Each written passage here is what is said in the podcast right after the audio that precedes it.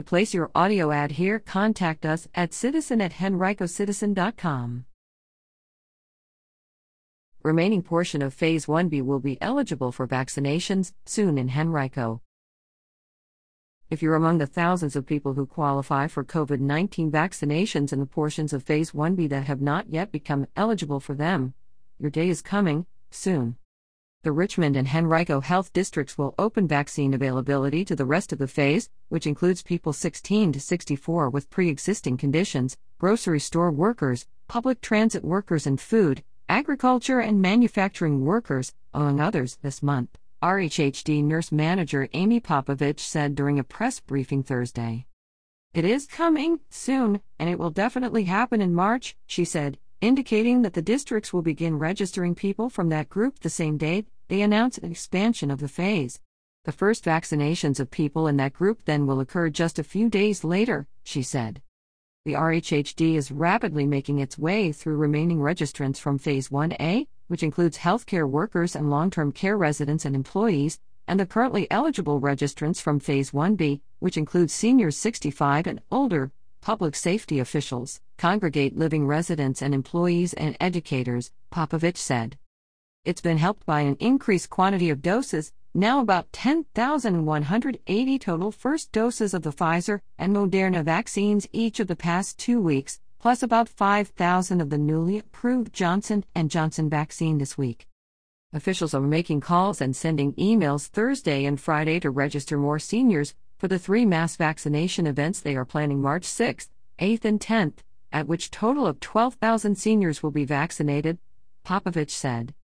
The March 8 event will provide the one-dose Johnson & Johnson vaccine, while the other two will offer the Pfizer vaccine. People who don't want to take the Johnson & Johnson vaccine when it's offered to them can decline to do so without falling to the end of the opportunity line, Popovich said. They'll simply be contacted again for other opportunities in the near future. In addition, the RHHD has now distributed vaccine doses to 20 partner facilities in the two localities, she said, a group that includes primary care officers, safety net agencies, two free clinics, and two federally qualified health centers that serve the uninsured or underinsured, pharmacies, urgent care facilities, and major healthcare systems.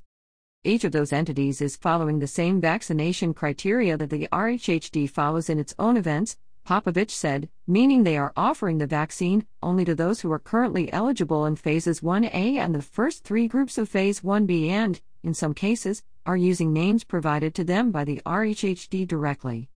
They have been in lockstep with us in our phased approach and in our equity approach, Popovich said. The RHHD receives lists each week from the four safety net providers that show how many of their patients are 65 or older, Black or Latinx, and uninsured or underinsured, Popovich said, and then gives each one the amount of vaccine it can administer to those people that week. The independent partner pharmacies are administering vaccines to some people from the RHHD list, to others in congregate settings, and to a third group of people who may lack computer or internet access, meaning they would be eligible but don't have a way to pre register, Popovich said. At Henrico's Bremo Pharmacy, one of those independent partner pharmacies, Director of Clinical Services Tana Kafer said officials have been diligent in reaching out directly to that latter group of senior clients since they first received doses December 31st. Those patients are the most thankful that they weren't forgotten, she said. It's been very rewarding, the pharmacy has compiled a waiting list through its website for people 65 and older who want to be called if extra doses remain at the end of a particular day, she said. That way, it's hoping to avoid random walk in vaccine seekers. Popovich encouraged people who are motivated to find the vaccine, however, they cannot to just drop in at pharmacies or mass vaccination events. Our recommendation is to not try to drive around or to try and show up at events, she said. Once the districts open vaccine availability to those in the 16 to 64 group with pre existing conditions, almost all of those people, at least initially, should expect to be vaccinated at partner sites, she said, and not as mass vaccination events. Those partner sites are best equipped to determine how to prioritize specific qualified patients under their care, Popovich implied.